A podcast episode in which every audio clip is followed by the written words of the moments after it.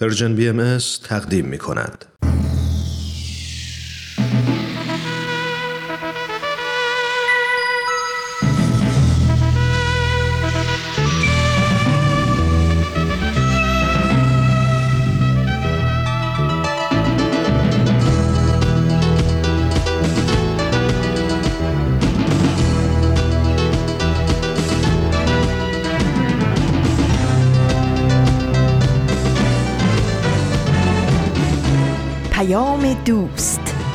برنامه ای برای تفاهم و پیوند دلها.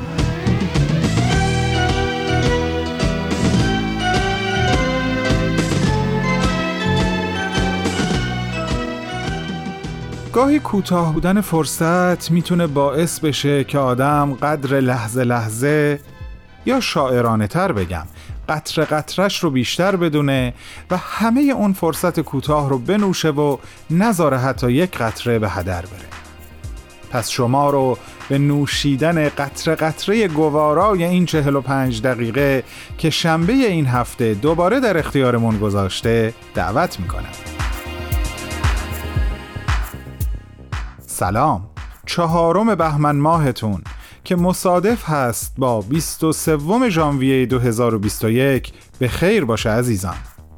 به برنامه شنبه Persian BMS خیلی خوش اومدین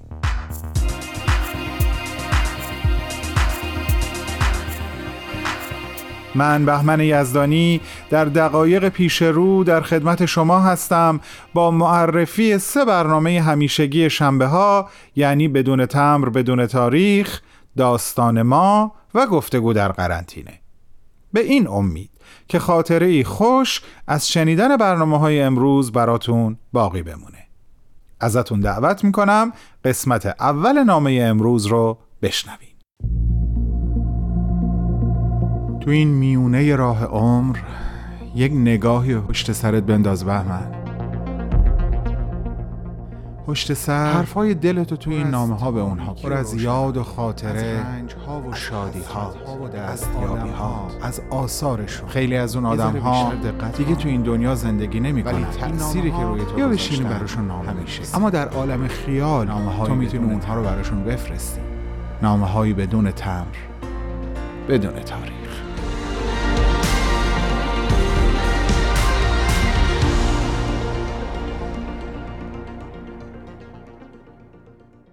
سلام احسان جان.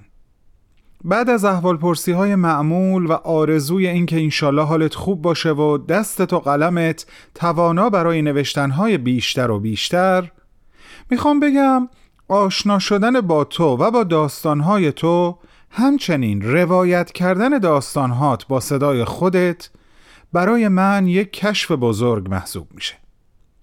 من با صدای تو و با شنیدن داستانها در عالم خیال به جنوب گرم و زیبای ایران سفر می کنم احسان.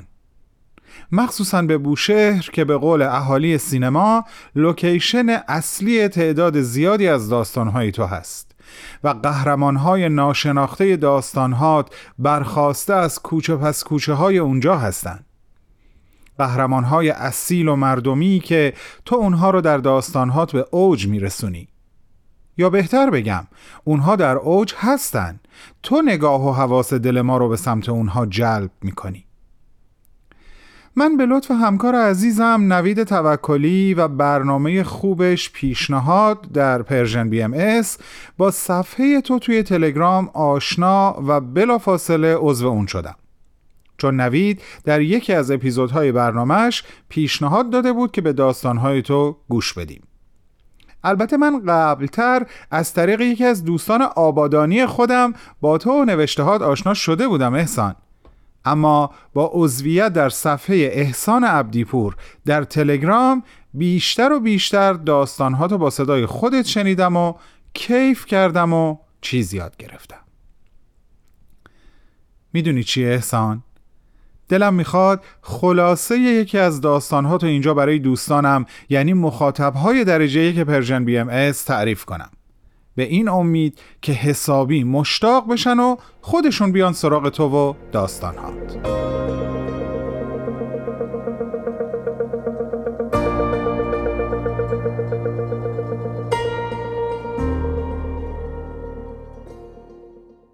همراهان با وفا به قول شاعر مورد علاقه من مارگوت بیکل کسی می‌گوید آری به من به تو.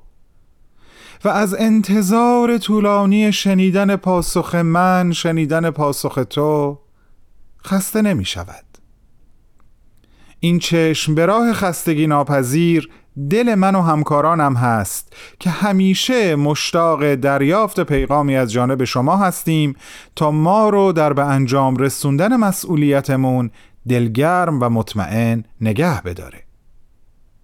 شما رو به شنیدن قسمت دیگه از برنامه داستان ما دعوت می‌کنم.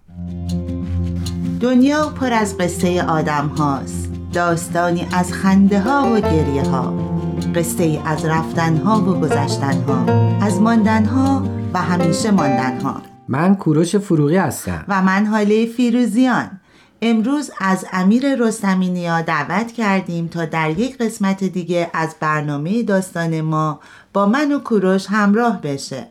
امیر عزیز مکانیک اتومبیل و برامون تعریف می‌کنه که چطور تونسته در کنار شغلش استعداد اجرای نمایش و سناریو نویسی رو در خودش پیدا کنه.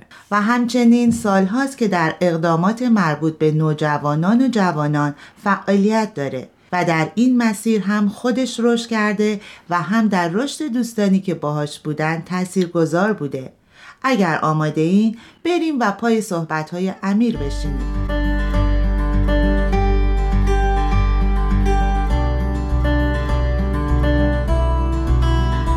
امیر جان خیلی خوش اومدی به برنامه ما. ممنونم که دعوت ما رو پذیرفتی. امیر جان خوش اومدی. ممنون میشم که خودتو برام معرفی کنی.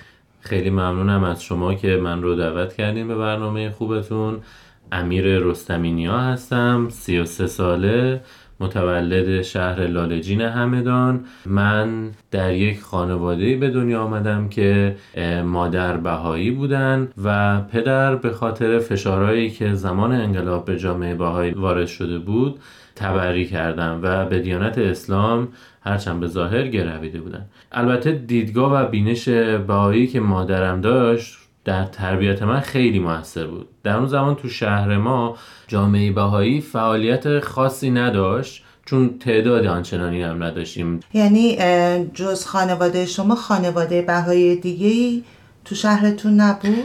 می‌تونم بگم جا خانواده دیگه ای نبودم. فقط یک خانواده بودن که بعدها خواهر من با یکی از پسرهای این خانواده ازدواج کردن اون خانواده بهایی این تنها خانواده های بهایی بودن که بعد از انقلاب تو شهر بعد از انقلاب تنها اون خانواده بودن که تو شهر مونده بودن. بله. من می‌خوام داستان زندگیم رو از اینجا برای شما شروع کنم که تو دوران کودکی من تمایل خیلی زیادی به داستانهای دینی داشتم. طوری که خواهر من هر شب برای من با داستانهای پیامبرها رو نقل می‌کرد که من بخوام بخوابم. این علاقه من به مسائل مذهبی و نبودن فعالیت های جامعه بهایی تو شهر ما باعث شده بود که من به برادر دیگم که خیلی مؤمن بود به دیانت اسلام و حتی می‌تونم بگم یک مؤمن واقعی بود در دیانت اسلام به همه تعالیم پایبند بود و سعی می‌کرد که یک زندگی سالم اسلامی داشته باشه به سمت این برادرم خیلی کشیده شده بودم. الگو قرار الگوی من. بله الگوی من شده بودش. به طوری که من تو سن 8 سالگی 9 سالگی و در 10 سالگی دعا و مناجات های اسلامی میخوندم و نماز اسلامی میخوندم و حتی غذای نمازهای گذشتم رو هم میخوندم اینکه نماز هنوز به واجب, واجب نشده. بود دقیقا. یه کار دیگه ای که ما تو این سن و سال می‌کردیم من داداش کوچیکترم همراه خودم می‌کردم و بچه های محله رو می آوردیم تو خونمون و با هم نماز می خوندیم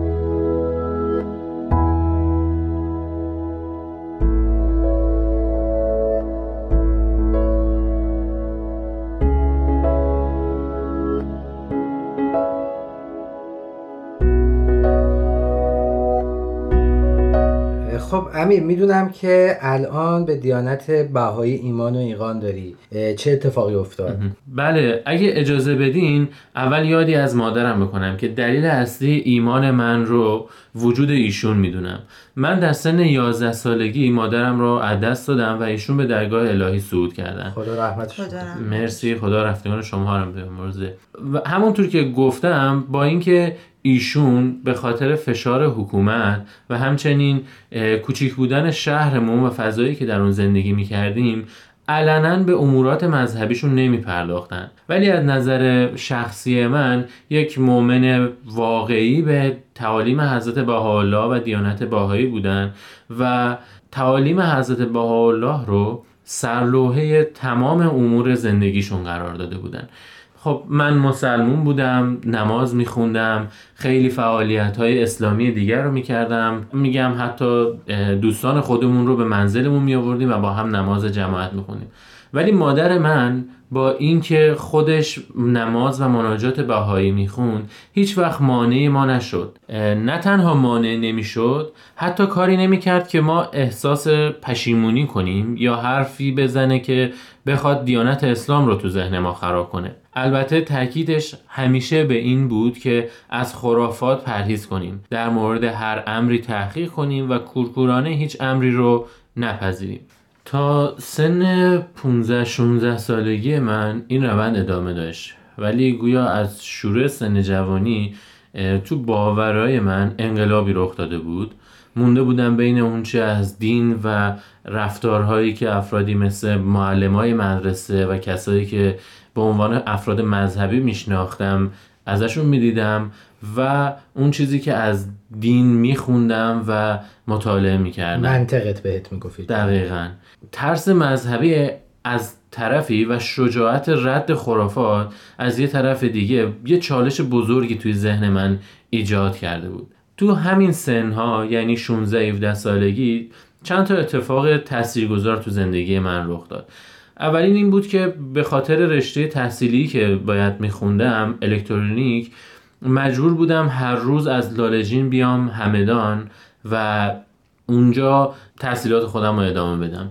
مسئله دیگه ای که وجود داشت همونطور که گفته بودم خواهر من با خانواده بهایی ازدواج کرده بودن و خودشون هم ایمان و ایقان داشتن به دیانت بهایی. ساکن همدان بودن بله ایشون ساکن همدان بودن. بعد از یه مدت ایشون به من طرح روحی رو معرفی کردن. اون سالها طرح روحی تازه وارد ایران شده بود و ما داشتیم این طرح رو مطالعه می کردیم شدن به کتاب یک روحی وصل شدن به یه دریایی از بینش جدید و معرفت بود که انگار تمام آب این دریا ریخته بود روی آتش تعصب من. دریچه جدیدی به روی فهم و نگرش من باز کرده بود. اون حقیقتی رو که دنبالش بودم نشونم داد. احساس می‌کردم اون دونه ای که مادرم درون من کاشته جوونه زده و باعث شده که روحانیت و معنویت یا همون نیاز به دین دوباره در من زنده بشه. البته اینطور هم نبود که من بلا فاصله به دیانت بهایی ایمان بیارم. شاید جالب باشه براتون. وقتی کتاب یک مؤسسه روحی رو مطالعه کردم دوباره شروع به خوندن نماز و دعای اسلامی کردم. شاده ولی به مرور زمان هرچه جلوتر رفتم و بیشتر مطالعه کردم متوجه شدم دیانت بهایی همون امریه که می‌تونه به تمام سوالات روحانی، معنوی و حتی مادی من جواب منطقی بده. دین باید مطابق علم و عقل باشه. بله این که یکی از تعالیم حضرت بهایی است. ما به دنبال سهر میگردیم. ما به دنبال سهر میگردیم. دست در دست نسیم. دل من غرق بهار. ما به دنبال سهر میگردیم ما به دنبال سهر میگردیم. ما به دنبال سهر میگردیم. دست نسیم. دلمان غرق بهار. ما به دنبال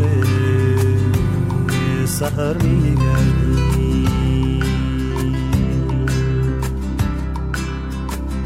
هر کجا نوری هست باید آنجا را گشت شاید آن چشمه نور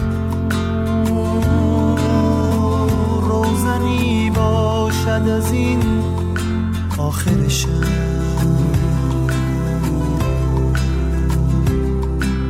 رو به سهرگاهی نو. ما به دنبال سهر میگردیم.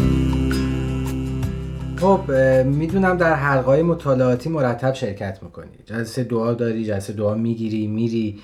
ولی تمرکزت رو نوجوانان و جوانانه. چه اتفاقی افتاد؟ چی شد که تو بیشتر به فعالیت جوانان علاقه‌مند شدی؟ بله دقیقا همینجوری که میفرمایید شاید اولین دلیلش این باشه که خودم نوجوانی و جوانی آشفته داشتم. پر از تعارض پر از سوال هایی که براش جوابی نداشتم. و در کل پر از بالا و پایین و چالش های مختلف. البته یک اتفاق مهم هم برام افتاد که به خاطر یک مسئله شغلی و کاری به شهر شیراز رفتم و زندگی مجردیم رو اونجا شروع کردم. در اون زمان گروه های جوانان منطقه ها رو به گروه های 20 نفره تقسیم می کردن و این باعث شده بود که یک توفیق شامل حال من بشه که به یکی از این گروه ها وصل بشم و توی رأیگیری که اتفاق افتاد مسئولیت نظامت یکی از این گروه های جوانان رو به من بسپارن. حقیقتش برای خودم هم عجیب بود.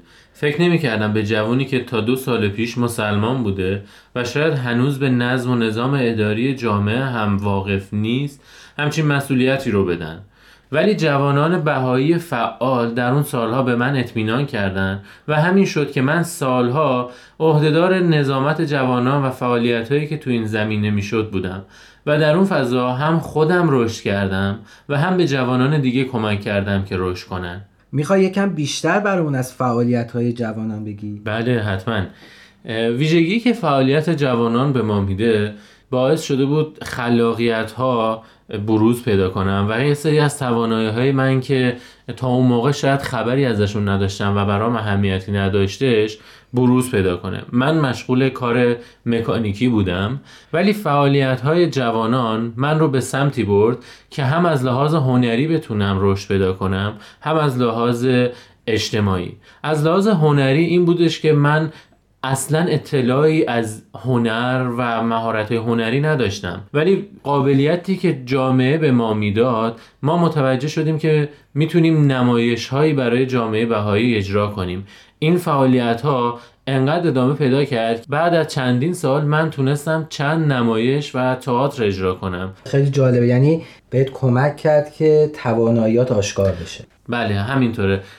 بستر این توانایی ها رو جامعه بهایی در اختیار من گذاشت و مهمترین اتفاقی که برای من افتاد متصل شدن به یک حلقه مطالعه و یک گروهی بود که با هم شروع کردیم یکی از کتاب های مؤسسه روحی رو بخونیم. کتاب پنج مؤسسه روحی به طور مستقیم مرتبط میشه به فعالیت های نوجوانان. و از جوانای عزیزی که تو دهه دوم و سوم زندگیشون هستن دعوت می‌کنه که تو این فعالیت ها شرکت کنن. این کتاب و معرفی طرح تواندهی نوجوانان باعث میشه که یک سری از مهارت ها و توانایی هایی که نوجوانان تو زندگیشون دارن بروز پیدا کنه و مهارت هایی مثل تجزیه و تحلیل نیروهای مخرب و سازندهی که تو جامعه هستن و از تاثیر هر یک از اونا تو زندگیشون رو بشناسن قوای بیانشون تقویت پیدا می‌کنه خصلت های روحانیشون افزایش پیدا می‌کنه و یک زندگی شرافتمندانه رو یاد می‌گیرن که تو مسیر زندگیشون داشته باشن. وصل شدن به کتاب پنج روحی این توانایی رو به من داد که بینش جدیدی نسبت به زندگی و جامعه که در اون زندگی می‌کنم پیدا کنم و برام خیلی مهم باشه که این جامعه چقدر می‌تونه رشد کنه و چه افرادی تو این جامعه هستن که تو سن 12, 13, 14 و 15 سالگی می‌تونن تاثیرات خیلی زیادی بذارن و عامل تغییر باشن توی زندگی همه اینا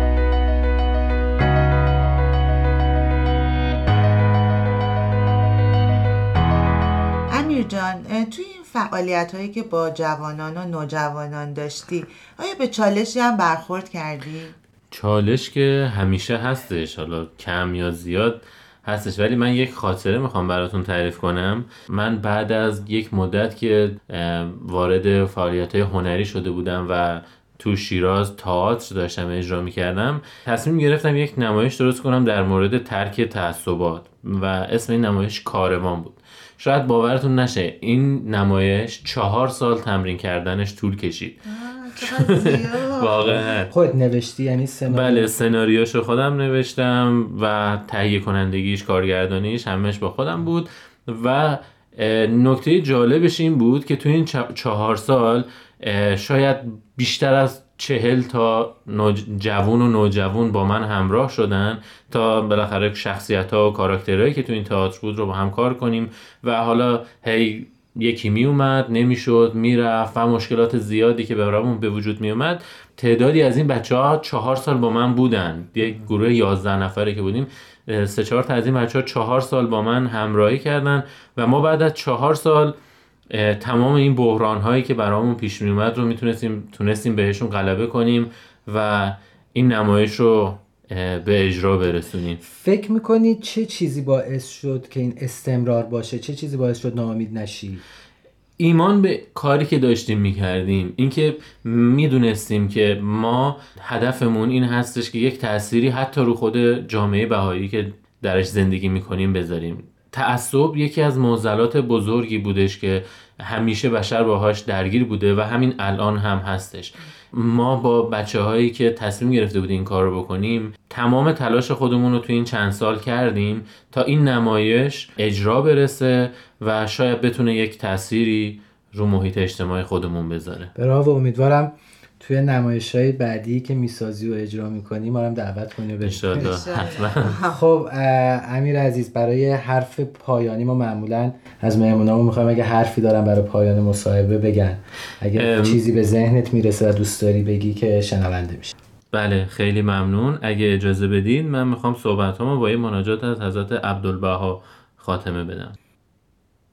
ای پروردگار این نوجوان را نورانی کن و این بینوا را نوایی بخش و آگاهی عطا فرما و در هر صبحگاهی مدد جدیدی بخش تا در پناه تو از هر گناهی محفوظ و معصوم ماند و به خدمت امرت پردازد. گمراهان را هدایت فرماید و بیچارگان را دلالت کند. اسیران را آزاد نماید. و غافلان را بیدار کند و به یاد و ذکرت دمساز شوند. توی مقتدر و توانا. خیلی ممنون. مرسی. متشکرم. مرسی امیر جان که به برنامه ما اومدی. مرسی از شما که من رو قابل دونستید به برنامهتون دعوت کرد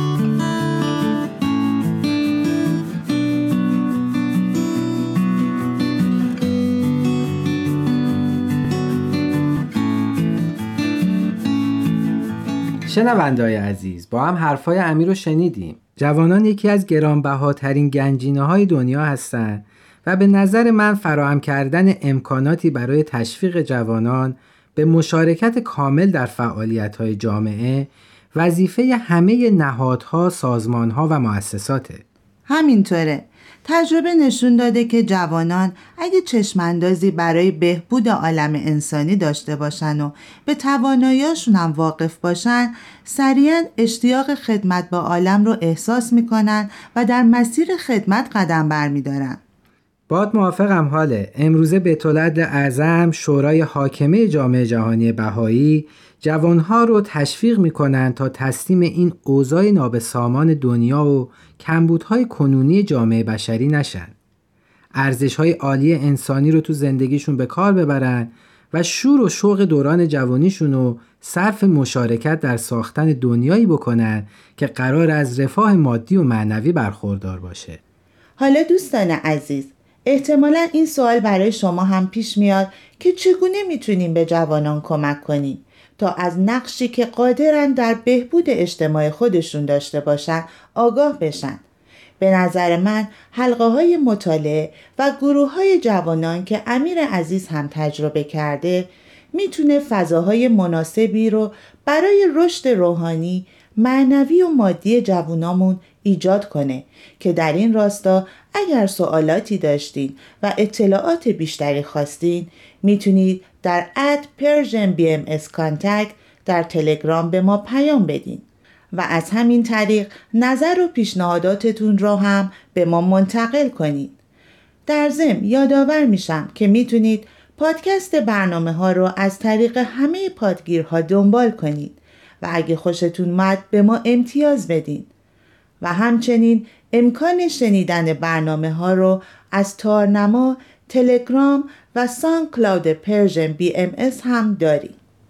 همواره در تمام مسیرهای زندگی خرد یارتون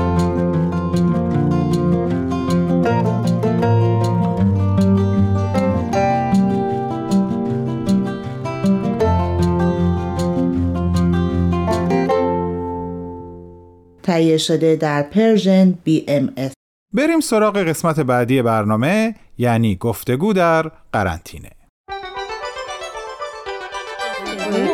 در قرنطینه. اگه دنیا رو آب ببره شما اتفاقا ما بهایان نسبت به مشکلات دنیا بی تفاوت نیستیم. گفتگو در قرنطینه.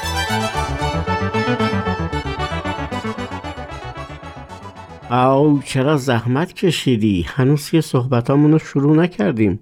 خسته نشدیم که. دیروز چایی نخوردین؟ گفتم امروز جبران کنم. چقدرم خوش رنگه. دستت درد نکنه. همون چایی شماله که عاشقشین. چون طبیعیه. عطر و رنگ مصنوعی توش نیست. خالص خالصه. بفرمایید. پس قندش کو. بابا گفت باید قند خوردن بابا بزرگ رو کنترل کرد. واسه همین خرمای خشک آوردم. خدمتش می‌رسم. از ارث محرومش می‌کنم. خوبه؟ شما که چند روز پیش می‌گفتین آه در بسات ندارم که واسه بچه هم بذارم. بله ندارم. نه خونه دارم نه ماشین نه باغ و نه مغازه. ولی چند دست لباس که دارم. یه موبایلم دارم که بابات برام خریده. دیگه چی می‌خوان؟ فکر تا هفت نسلتون بتونن با این ارسیه در رفاه کامل زندگی کنن. پس چی؟ بگذاریم. مال دنیا که ارزش زیادی نداره. یکی از دوستان می‌گفت داداشم میگه می‌خوام تو هر کشوری یه خونه داشته باشم که وقتی وارد اون کشور شدم هتل نرم برم خونه خودم. یه هواپیمای شخصی هم می‌خوام با یه کشتی مسافرتی که همسفر غریبه کنارم نباشه. آدم هر قدر تلاش کنه که در رفاه باشه باز به حیوونا نمی‌رسه. مثلا این پرنده ها هر جا بخوان پرواز می‌کنن. یعنی خودشون هواپیمای شخصی دارن. هر جا غذایی بود پایین میان و شکمشون رو سیر می‌کنن. تشنشون بود از بالا آب و پیدا می‌کنن و میان سیراب میشن و بعدم روی درختی جایی استراحت می‌کنن. خلاصه مالک همه جای دنیا هستن. واقعا. کی همچین ثروتی داره؟ اردک هم که هم هواپیمای شخصی دارن هم کشتی شخصی. راستیا قورباغه هم هم صاحب آبهای دنیاست هم خشکی. به کشتی مسافرتی هم احتیاج نداره. ولی هیچ کس حاضر نیست قورباغه یا هر حیوان دیگه باشه. چون انسانه. انسان ارزش هایی داره که حیوان نداره. انسان اشرف مخلوقاته. حیفه که اشرف مخلوقات تلاش کنه تا به حیوان برسه. خداوند از خلقت انسان هدف مهمتری داشته. به به چه چای خوبی بود. دست درد نکنه. خواهش می‌کنم. ما از نظر جسمانی شبیه حیوان هستیم. می‌خوریم میخوابیم بچه دار میشیم درد و حس می‌کنیم. درست مثل حیوان. تفاوت در اینه که انسان عقل و اراده داره. صاحب اختیاره مختاره. ولی حیوان تمام رفتارهاش غریزی از روی عقل نیست. حیوونا که خیلی باهوشن. بله باهوشن. حافظشون هم خوب کار می‌کنه. ولی قوه عقل اینه که باعث میشه انسان از مسئله به مسئله دیگه نتیجه گیری کنه. منطق داره. حواس حیوونا بعضی وقتا از آدم خیلی بیشتره. عقاب می‌دونی چه چشم فوق العاده ای داره؟ انسان همچین چشمی نداره ولی وسائلی درست می‌کنه که بهتر از عقاب هم می‌بینه. انسان با اختراع و اکتشافاتش دنیا را عوض می‌کنه. به قهر دریا میره در اوج آسمان پرواز می‌کنه. درست. همین عقل و اراده و اختیار باعث میشه به انحراف هم برسه. به خاطر حس خوددوستی و حفظ خودش حق حقوق دیگران رو زیر پا می‌ذاره. می جنگه می دزده تخریب می‌کنه. در خورد و خوراک و ایشونوش افراط می‌کنه. بدنش رو به سم مخدر عادت میده و از مقام انسانی خودش عدول می‌کنه. خودش رو زلیل می‌کنه. بحث خوبیه. ولی قرار بود راجع به اینکه چرا ما بهایا تو سیاست دخالت نمی کنیم صحبت کنیم. اتفاقا این اشرف مخلوقات بودن انسان رو باید در مسئله سیاست هم بررسی کرد. راه اشتباهی نرفتیم. الان بهش می‌رسیم. خب پس گوش می‌کنم. عزیزم انسان دارای مقامی بلند در بین مخلوقات خداونده. باید این انسان تحت تربیت قرار بگیره که به جای شرارت ازش فضیلتهای اخلاقی و روحانی تجلی کنه. پس با این حساب خداوند می‌خواسته موجودی خلق کنه که به بالاترین مقام روحانی و انسانی برسه به وسیله عقل و اراده و اختیار. کاملا درسته. برای همینی که زندگی انسان محدود به این عالم خاک نیست. روح انسان در عوالم دیگه در ترقی خواهد بود. ولی حالا که ما گرفتار جسممون هستیم باید با این جسم منشأ خیر باشیم تا مراحل ترقی رو در عوالم بعد به راحتی طی کنیم. پیامبران میان که بشر رو تربیت کنن تا به انحراف کشیده نشه. معلم درس اخلاقمون می‌گفت هر موقع پیامبر ظهور می‌کنه عده زیادی تربیت میشن و یک تمدن جدید تأسیس میشه. بعد که دوران سمردهی دین تموم میشه دوباره مردم گرفتار خواسته های عجیب و غریبی میشن که به طور کلی فضائل اخلاقی و روحانی فراموش میشه. تا یک دین دیگه بیا. بله کاملا حرفش درسته. این شد حرف حساب. بذار جواب این تلفن رو بدم بعد.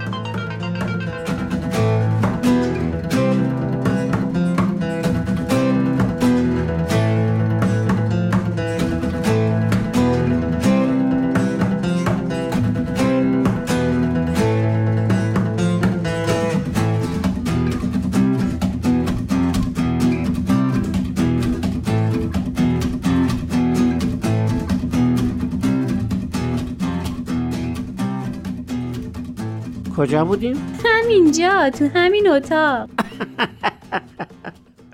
آتیش پاره. کجای بحثمون بودیم؟ ها یادم آمد. احتیاج نیست تا بگی. الان اون دورانیه که فضیلت های اخلاقی در جامعه بشری حاکم نیست. سیاست هم اسیر همین مشکلاته. سیاستمدارا برای حفظ بقای خودشون تا حد زیادی در بعضی مواقع هم صد درصد تسلیم تفکرات حاکم بر مردم هستند. مثلا اگه مردم تمایل به کشیدن سیگار دارن یا تمایل به هر کار مضر به سلامت فرد یا سلامت جامعه دارن دولت ها هم حمایت می‌کنن. چون مردم رو راضی نگه دارن. بله مردم راضی باشن اونا حکومتشونو بکنن. اصولا چون سیاست در زندگی همه مردم تأثیر مستقیم داره سیاست می‌تونه مفید و سازنده و نجات دهنده باشه یا مخرب و اسیر خواسته های غیر انسانی مردم. بنابراین در این دوران که دنیا احتیاج به تغییر داره نباید همراه این سیل مخرب شد. امروزه عقل انسان کارهای فوقالعاده سازنده ای می‌کنه. همین مبارزه با بیماری های جهانگیر اخیر که گرچه توش بین کشورها رقابت هست ولی عقل دانشمندا رو که نمیشه منکرش شد. این عقل های بزرگ یه چیزی کم دارن. اگه گفتی چی؟ فضیلت های اخلاقی و روحانی. آفرین. الان تلاش ما بهایا برای نجات دنیا از طریق فعالیت های سیاسی نیست. نه عضو حزبی میشیم نه مقام دولتی و حکومتی رو قبول می‌کنیم نه در مخالفت ها و تظاهرات ضد حکومتی شرکت می‌کنیم. ما تو این عمر کوتاهمون در این دنیا باید نقش مؤثرتر داشته باشیم. یعنی وقتمون رو صرف فعالیت سیاسی نمی کنیم احسن. احسنت واقعا احسن بر تو عزیز دلم. نوه گلم. سیاست فعلی تو دنیا چیز با ارزشی نیست که ما وقتمون رو صرفش کنیم. قاطی رقابت بشیم تا خواسته باشیم مثلا زندگی مادی مردم رو درست کنیم. حالا درست بشه یا نشه؟ اگرم درست شد تازه گرفتاری ها شروع میشه. چون که بشر اصلا نمیشه روش کنترل کرد. منظورتون کنترل روحانی؟ بله کنترل روحانی. تربیت روحانی. اگه نباشه چه فایده از علم و دانش؟ علمی که ممکنه ازش سوء استفاده بشه.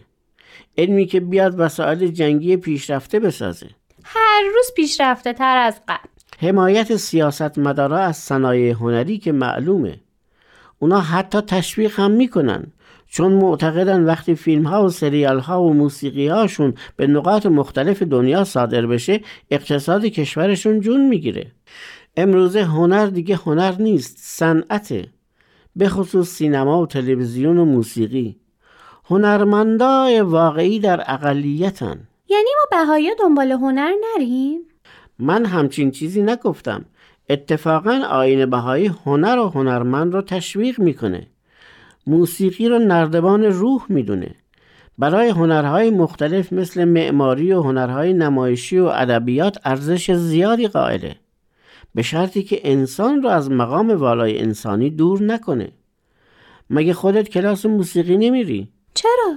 مگه مامانت نقاشی نمی‌کشه عکاسی نمی‌کنه چرا؟ پس آین بهایی نه تنها با هنر مخالفت نمی‌کنه بلکه تأکید بر تعلیم و یادگیریش هم می‌کنه ولی صنعت موسیقی با هنر موسیقی فرق می‌کنه هر جا پول باشه خطر آلودگی هست سیاست فعلی دنیا هم حول پول میچرخه. پس چرا ما بهایی خودمون آلوده سیاست کنیم؟ بنابراین صحبت ها بگو سیاست چیه؟ اخه آفرین اخه می‌خواستم اینو بگم سیاست قابل اعتنا نیست. نه پست و مقامش نه هیچ چیز دیگش در شعن تو عزیزم اینه که فضیلت های اخلاقی رو رواج بدی. به دوست و دشمن کمک صادقانه بکنی. به محیط زیست کمک کنی تا سالم بمونه اگه دوستت درسش ضعیفه کمکش کنی. معدبانه صحبت کنی. هر کار خیری که بتونی انجام بدی رو انجام بدی. بدون اینکه توقعی از کسی داشته باشی. دیگه این مسئله دوری از سیاست داره برام به خوبی جا میافته. اگه ما آدما اشرف مخلوقاتیم پس باید این برتری نسبت به سایر مخلوقات رو نشون بدیم. یه روز که سر کلاس صحبت از جنگ شد این داستان به ذهنم اومد که آدما با اسلحه های مرگبار دارن همدیگر رو می‌کشن.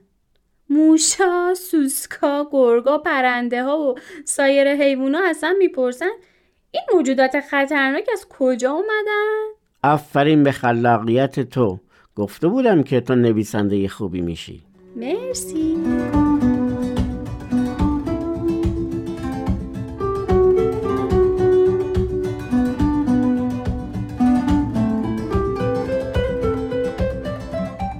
خب عزیزان قبل از اینکه بریم سراغ قسمت دوم از نامه امروز می‌خواستم بهتون یادآوری بکنم که این 21 کمین نامه از مجموعه نامه های بدون تمر بدون تاریخ هست. به هم بگین در ادامه برای چه کسایی و به چه علت دوست دارین نامه بنویسم؟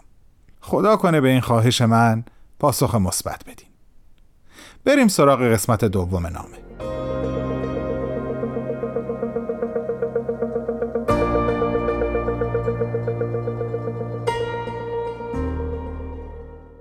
خب عزیزانم توی این قسمت از نامه روی سخنم رو به سمت شما برمیگردونم و خلاصه یکی از داستانهای واقعی احسان عبدیپور رو براتون تعریف می‌کنم.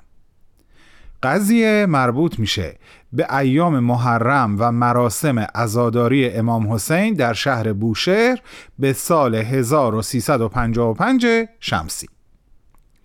در یکی از این مراسم در میونه نوه خانی و سینه زنی که از رسوم عزاداری ایام محرم هست اتفاقی عجیب و نادر رخ میده. اتفاقی که به قول خود احسان دیگه هرگز در هیچ مراسم عزاداری در هیچ کشور اسلامی رخ نداده و رخ هم نخواهد داد.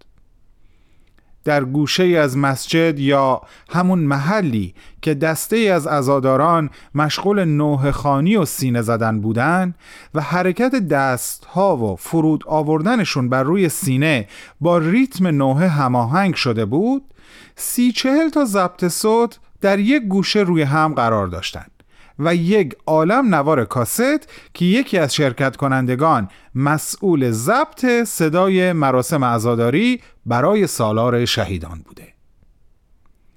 یکی از دفعاتی که اون فرد برای عوض کردن نوار کاست به سمت ضبط صوت میاد اتفاقی که نباید بیفته میفته. او نوار رو از داخل ضبط صوت بیرون میاره تا اونو پشت رو کنه و دوباره سر جاش بذاره تا ادامه نوه خونی در اون طرف نوار ضبط بشه.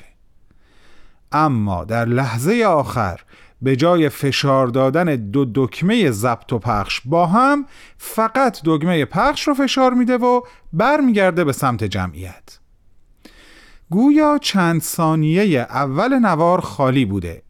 و بعد به ناگهان و در کمال بهت و ناباوری صدای هایده با رسایی هرچه تمامتر از بلنگوها به گوش می‌رسه وقتی میای صدای پاد از همه جاده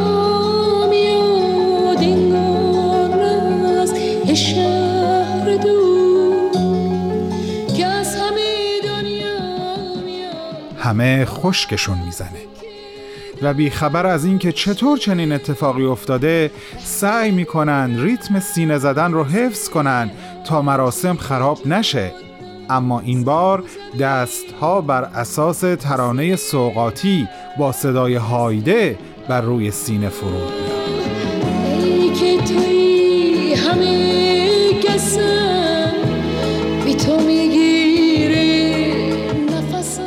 کسی که این اشتباه رو مرتکب میشه با وحشت و سرعت زیاد خودش رو به دستگاه ضبط صوت میرسونه تا اونو خاموش کنه. اما به دلیل شتاب زدگی دستش می‌خوره و تقریبا همه ضبط صوت هایی که روی هم چیده شده بودن ولو میشن وسط سالن. و حالا دیگه پیدا کردن اون دستگاهی که صدای هایده از اون در حال پخش شدن هست کار بسیار سختی میشه.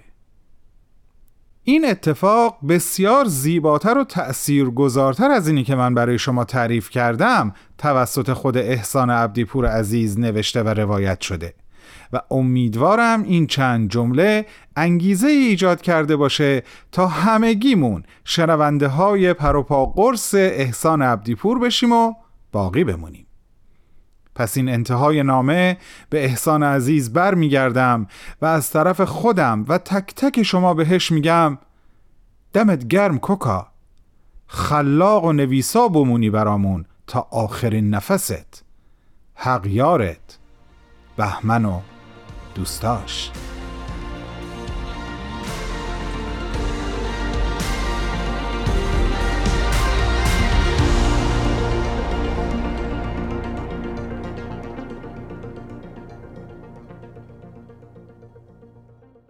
دوستان مهربانم چشم به هم نزده به آخر برنامه امروز رسیدیم. در انتها قبل از خداحافظی دوست دارم دو سه جمله دیگه از مارگوت بیکل تقدیمتون کنم. اونجا که میگه برای تو و خیش چشمانی آرزو می کنم که چراغها و نشانه ها را در ظلماتمان ببیند.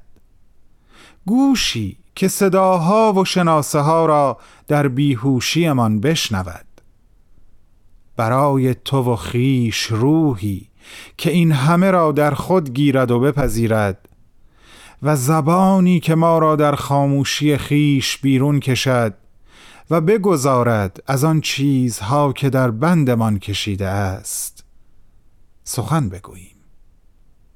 تا آغازین روز هفته آینده خداحافظ.